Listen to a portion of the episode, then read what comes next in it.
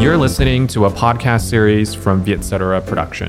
Chào mừng các bạn đến với podcast Along Day with Mel, nơi tôi chia sẻ những câu chuyện từ phim, sách và trải nghiệm cuộc sống sau hơn 20 năm làm báo và lang thang nhiều nơi.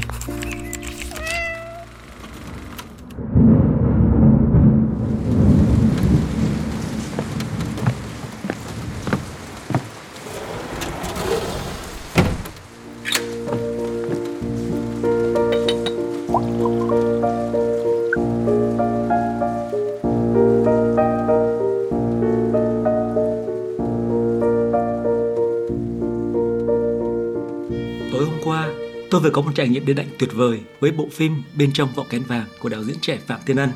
Một tài năng mới xuất hiện bất ngờ như một vì sao lạ, khiến những người yêu điện ảnh Việt Nam nức lòng khi anh giành chiến thắng giải thưởng danh giá Camera d'Or cho phim đầu tay xuất sắc nhất tại Liên hoan phim Cannes năm nay. Bộ phim dài 3 tiếng đồng hồ với những cú máy dài, tĩnh hoặc chuyển động chậm dẫn ta bước vào một cuộc hành trình đi tìm đức tin hay nói một cách khác là đi tìm chính mình của nhân vật chính. Một người phàm có thể là ai trong chúng ta Tôi gần như đắm chìm vào bộ phim trong suốt 3 tiếng đồng hồ và ngạc nhiên không thấy quá dài hay thách đố sự kiên nhẫn. Bởi đạo diễn đã khiến tôi và nhiều người xem trong suất chiếu ngày hôm qua đắm chìm hoàn toàn vào khí quyển điện ảnh của bộ phim. Một từ khí quyển điện ảnh vừa thuần khiết, vừa siêu nghiệm. Một bộ phim thuần Việt Nam mà vẫn rất quốc tế bởi nó chạm vào một vấn đề cốt lõi của con người nói chung trong thời đại của chúng ta. Thất lạc niềm tin hay thất lạc linh hồn của chính mình. Một nữ đạo diễn sau buổi chiếu nhắn cho tôi rằng cô thấy được chữa lành và thức tỉnh cùng lúc khi xem bộ phim này. Điều này khiến tôi nhớ đến nhan đề của bộ phim ngắn Hãy thức tỉnh và sẵn sàng mà Phạm Thiên Ân thực hiện vài năm trước, cũng từng tham dự Liên hoan phim Cannes và thắng một giải nhỏ cho phim ngắn. Và đạo diễn trẻ này đã bắt tay phát triển thành bộ phim dài bên trong vỏ ken vàng từ chính bộ phim ngắn này.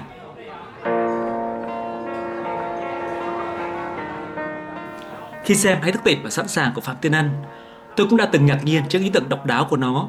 Bộ phim dài 16 phút với một cú máy duy nhất tái hiện lại một cách sống động một quán nhậu đêm ở một góc phố nào đó của Sài Gòn. Nó sống động và chân thực đến nỗi tôi có cảm giác như mình không phải xem phim mà đang ở ngay đó và chứng kiến những gì đang xảy ra. Một không khí xô bồ, ồn ào và náo nhiệt như thường thấy ở những quán nhậu vỉa hè. Một thằng bé thổi lửa, nút rắn để bán kẹo kéo mà không ai quan tâm đến nó. Một cô gái tiếp tiệc bia ăn mặc sexy, ra sức thuyết phục thử loại bia mới nhưng bị khách hàng liên tục từ chối. Tiếng văng vẳng của một tay bình luận viên từ màn hình lớn phát trực tiếp một trận bóng đá quốc tế nào đó. Và ở trung tâm của máy quay là một bàn nhậu với ba gã thanh niên trẻ vừa nốc bia vừa chém gió, triết lý vụn về cuộc sống. Một câu triết lý vụn trong số đó nói về đức tin. mà tao cảm thấy nha dường như niềm tin của con người phình to nhanh khi mà họ bệnh tật hoặc hấp hối Chỉ khi nằm trên giường bệnh hay khi đối mặt với mất mát, đau đớn mới thức tỉnh và đi tìm kiếm những giá trị tâm linh để nương tựa. Cái nhân đề nghe có vẻ hơi sáo, hãy thức tỉnh và sẵn sàng chính là câu nói của gã thanh niên ưa triết lê vụng ấy. Và rồi một tiếng động của một tai nạn xe máy vang lại từ một ngã tư gần đó. Vài kẻ hiếu kỳ chạy đi xem, bàn nhậu chỉ còn lại một gã thanh niên với khuôn mặt chán trường trông rỗng như kẻ mất hồn. Bên trong vỏ cánh vàng bắt đầu từ cái con nhậu vỉa hè ấy và tai nạn xe máy ở gần đó không ai khác chính là chị dâu và tai nạn của gã thanh niên với gương mặt trống rỗng đang ngồi lại quán nhậu. Ngay sau chầu nhậu bia, anh ta tiếp tục cùng gã bạn bước vào một tiệm massage thư giãn để vui vẻ nốt buổi tối.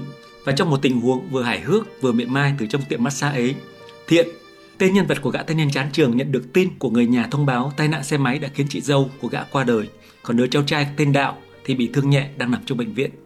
Đấy là đoạn intro để dẫn chúng ta bước vào cuộc hành trình kỳ lạ sau đó của Thiện và đứa cháu trai tên Đạo. Tôi chỉ kể tóm tắt đến đó, bạn phải vào dạp để thưởng thức cái không khí điện ảnh mà đạo diễn tường thuật để thấy được một Sài Gòn, một Việt Nam sống động và chân thực, hài hước mà mỉa mai và cả một thế giới của một gã thanh niên trẻ trống rỗng, buồn bã như thế nào. Tôi gọi nhân vật đó là người phàm, bởi đó có thể là bất cứ ai, là bạn, là tôi, là chúng ta trong cuộc sống xô bồ hỗn tạp khiến ta từ lúc nào không biết đã bỏ quên linh hồn của chính mình. Đó cũng có thể là tự sự của đạo diễn trẻ Phạm Thiên Ân trong một cuộc phỏng vấn cho Vietcetera mà tôi thực hiện với ân. Khi cậu chiến thắng giải Camera tại Cannes, ân đã tự bật rằng khi còn trẻ, tôi vào Sài Gòn để học và làm việc. Không nhận ra, tôi đã dẫn thân vào một cuộc chạy đua vô nghĩa, nó lặp đi lặp lại để kiếm tiền và đạt được thành công. Cuối cùng, tôi đối mặt với không có gì ngoài sự thất vọng, bối rối và bất an. Để thoát khỏi, tôi cảm thấy cần phải trở nên sáng suốt hơn, trở thành một con người mới và sống thật với chính mình. Tôi phải đấu tranh để chống lại những cám dỗ trống rỗng ngay từ đầu đã lôi kéo tôi vào vòng tròn bất tận này. Với bên trong vỏ kén vàng, tôi muốn xem hành trình vật chất của một người đàn ông trở về quê hương, dẫn anh ta kết nối lại với quá khứ của mình như thế nào. Lần trở về quê hương này cho thấy mâu thuẫn nội tâm của nhân vật giữa đức tin mà anh ta đã bỏ bê và một cuộc sống hiện tại vô cùng bất mãn. Cuộc hành trình phản ánh các chiều kích khác nhau trong tâm hồn của con người, thứ chúng ta không ngừng tìm kiếm, nhưng không bao giờ có thể đạt được trọn vẹn để kết nối với ước mơ, đam mê của chúng ta và cái chết là không thể tránh khỏi. Tôi tin rằng tất cả chúng ta đều hướng về tinh thần để vượt qua sự hối hả của xã hội hiện đại bề ngoài. Dù tin vào Chúa hay không, chúng ta cũng không tránh khỏi việc đặt câu hỏi mình là ai trong vũ trụ này. Những lời tự bạch của ân thật hay và cũng thật chạm.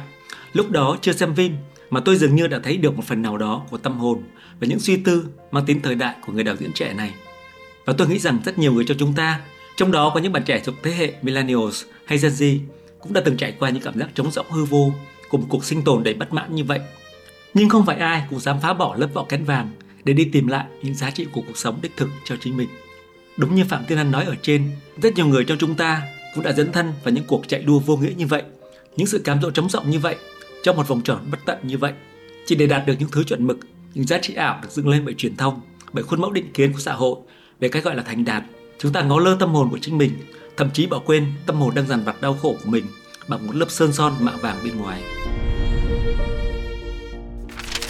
Trong cuốn sách bestseller Nghệ thuật tinh tế của việc đách quan tâm của Mark Manson, tác giả này cũng có những diễn giải thật hay về sự hiểu lầm của các giá trị sống như sự hưởng thụ khoái lạc, thành công về vật chất hoặc luôn luôn nuôi dưỡng một thứ lạc quan, tích cực độc hại. Anh cho rằng nhiều người đánh giá giá trị của bản thân qua việc họ kiếm được bao nhiêu tiền, hay họ đi loại ô tô gì, hoặc liệu cỏ trong vườn nhà họ có xanh hơn vườn của hàng xóm hay không, mà chưa bao giờ thực sự chất vấn rằng những giá trị đó có thực sự cần thiết với cuộc sống của họ hay không. Một vấn đề khác nữa của việc đánh giá quá cao những thành công về mặt vật chất là mối nguy hiểm khi ưu tiên nó trên các giá trị khác, chẳng hạn như là sự trung thực, không bạo lực và lòng trắc ẩn. Khi mọi người đánh giá bản thân không phải qua các hành vi của mình mà dựa vào địa vị xã hội có thể đạt được thì họ không chỉ nông cạn thôi đâu, họ có thể là những kẻ khốn nạn nữa. Tôi thực sự thấm thía với các nhận định này khi soi chiếu vào đời sống hiện thực của xã hội Việt Nam trong vài thập niên qua. Có những cuộc chạy đua vật chất khiến người ta bán rẻ linh hồn mình và có những cuộc chạy đua về tiền bạc khiến người ta trở nên bất nhẫn, vô cảm với đồng loại của mình. Một ý kiến khác của Mark Manson mà tôi cũng rất tâm đắc là luôn tỏ ra lạc quan hoặc năng lượng tích cực cũng là một thứ độc hại bởi chính tâm lý giả tạo đó khi chúng ta bỏ quên đi nội tâm đang đau khổ của chính mình. Tuy câu nói luôn hướng về mặt tích cực cuộc sống là hoàn toàn đúng, nhưng sự thật là đôi khi đời rất dở và điều mạnh mẽ nhất mà bạn có thể làm là thừa nhận điều đó. Mark viết, chối bỏ những cảm xúc tiêu cực dẫn đến việc bạn phải nếm trải những cảm xúc tiêu cực nghiêm trọng và dai dẳng hơn, có thể còn bị rối loạn cảm xúc nữa Luôn lạc quan cũng là một dạng lẫn trấn, chứ không phải là một giải pháp phù hợp cho các vấn đề của cuộc sống. Những vấn đề mà nếu như bạn lựa chọn đúng các giá trị của thước đo sẽ tiếp tục và thúc đẩy bạn tiến về phía trước. Những cảm xúc tiêu cực đôi khi là yếu tố cần thiết cho sức khỏe của tinh thần. Chối bỏ sự tiêu cực là duy trì những rắc rối chứ không phải là giải quyết chúng. Ngược lại, khi ép buộc mình phải lạc quan, chúng ta đang chối bỏ sự tồn tại của các vấn đề trong cuộc sống. Và khi ta chối bỏ các vấn đề ta đánh cắp của chính mình cơ hội được giải quyết chúng và tiến tới hạnh phúc. Những nhận định này tôi đã từng thấy hay nghiệm ra trong cuộc sống của chính mình hay những người bạn đồng nghiệp của tôi. Trong rất nhiều công việc liên quan đến sáng tạo hay thậm chí là cả luyện tập thể lực trong một bộ môn thể thao nào đó, bắt buộc chúng ta phải chạy qua hết vấn đề này đến vấn đề khác để đạt được mục tiêu của mình. Và những thách thức này đôi khi khiến chúng ta chìm vào những cảm xúc tiêu cực, sợ hãi, trống rỗng, tuyệt vọng hoặc kiệt quệ cả thể xác lẫn tinh thần. Nhưng trải nghiệm của tôi là đừng sợ những cảm giác đó cũng đừng tìm cách lãng tránh hoặc phớt lờ nó. Hãy trải qua những cảm giác tiêu cực ấy để đứng dậy và tiến về phía trước. Để rồi khi bạn vượt qua được chúng và đạt được một thành công nào đó đối với bản thân mình, chúng sẽ trở thành một kỷ niệm thật đẹp trong đời. Một câu thành ngữ tiếng Anh diễn đạt ngắn gọn chính xác tinh thần này đã quá quen thuộc với chúng ta. No pain, no gain. Và tất cả chúng ta, ai không một vài lần trong đời đối mặt với những đau khổ, những mất mát hoặc đối diện với những điều bất cứ ý trong cuộc sống này. Thế nên việc lãng tránh nỗi đau chỉ khiến tâm hồn của chúng ta thêm tồi tệ hơn. Trong một bài pháp thoại của thầy Minh Điện, tôi vô cùng đồng cảm với một câu nói chuyên động lực của thầy. Cuộc đời rất nhiều điều bất như ý, ta không thể chống trả nổi nó. Chúng ta chỉ biết cách chấp nhận và sắm cho mình một đôi giày thật tốt để đi trên trong gai. Đối với rất nhiều người trong chúng ta, thành tựu đáng tự hào của chúng ta đôi khi đến từ những nghịch cảnh lớn nhất. Nỗi đau thường khiến ta mạnh mẽ hơn, kiên cường hơn, vững vàng hơn. Vì vậy, hãy học cách chấp nhận càng nhiều càng tốt những điều bất như ý xảy ra trong cuộc đời này.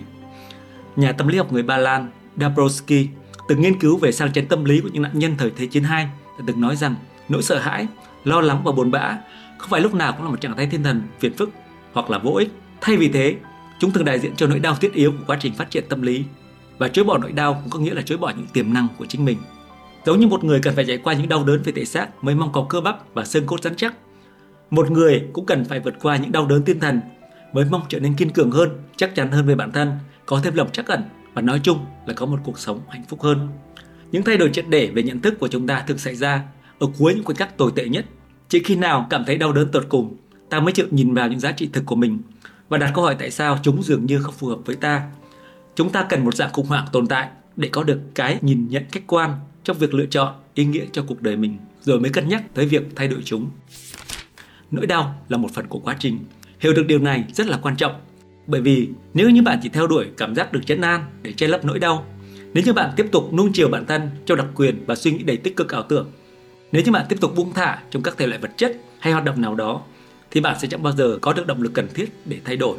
Tất nhiên, khi bạn thay đổi và lựa chọn một giá trị mới để theo đuổi, bạn sẽ khởi đầu với những cảm giác khó chịu, những nỗi đau mới của việc bất như ý. Đối với nhiều người, khi họ cảm thấy đau đớn hay tức giận, buồn bã, họ ngưng mọi việc và tập trung vào việc làm tê liệt bất cứ điều gì mà họ cảm thấy. Mục đích của họ là lại cảm thấy tốt đẹp, càng nhanh càng tốt. Ngay cả nếu như vậy có nghĩa là vì vật chất hay tự lừa dối bản thân mình, hoặc quay trở về với những giá trị vớ vẩn của họ. Hãy học cách chịu đựng nỗi đau mà bạn lựa chọn. Khi bạn lựa chọn một giá trị mới, có nghĩa là bạn đang lựa chọn đưa vào một nỗi đau mới với cuộc đời mình. Hãy tận hưởng nó, thưởng thức nó, dang rộng vòng tay đón nó và sau đó hãy chấp nhận nó còn nhà phân tâm học người Áo Sigmund Freud từng nói một ngày nào đó khi hồi tưởng lại quá khứ, những năm tháng cực nhọc sẽ là những năm tháng tươi đẹp nhất. Và trong một bộ phim siêu anh hùng nào đó mà tôi đã quên tên, nhưng có một câu thoại tôi nhớ mãi, những kẻ chạy qua đau khổ là những người tiến hóa nhanh nhất. Từ những cảm hứng sau khi xem trong bộ phim tuyệt vời bên trong vỏ cánh vàng của đạo diễn Phạm Thiên Ân, đến cuốn sách truyền động lực nghệ thuật tinh tế của việc đách quan tâm của Mark Manson và rất nhiều trích dẫn những tên tuổi khác trong tập podcast ngày hôm nay. Với tôi, không gì ngoài hy vọng được chia sẻ và đồng cảm với các bạn bởi chính tôi cũng luôn luôn đi tìm chính mình trong một thế giới hỗn loạn và thay đổi các giá trị sống không ngừng. Và tôi nhận ra rằng những giá trị tốt đẹp và lành mạnh nhất luôn đến từ một nội tâm tĩnh lặng. Chỉ khi nội tâm tĩnh lặng, ta mới nhận ra đâu là giá trị thật và đâu là giá trị ảo với những thước đo vô nghĩa hoặc trống rỗng của thời đại chúng ta. Bạn có đang ngó lơ nội tâm của chính mình không? Nếu có, tôi hy vọng bạn ngồi xuống, hãy thật tĩnh lặng và nhìn vào nội tâm của mình, xem nó đang muốn nói với bạn điều gì nhé. Xin chào và hẹn gặp lại các bạn trong các tập tiếp theo.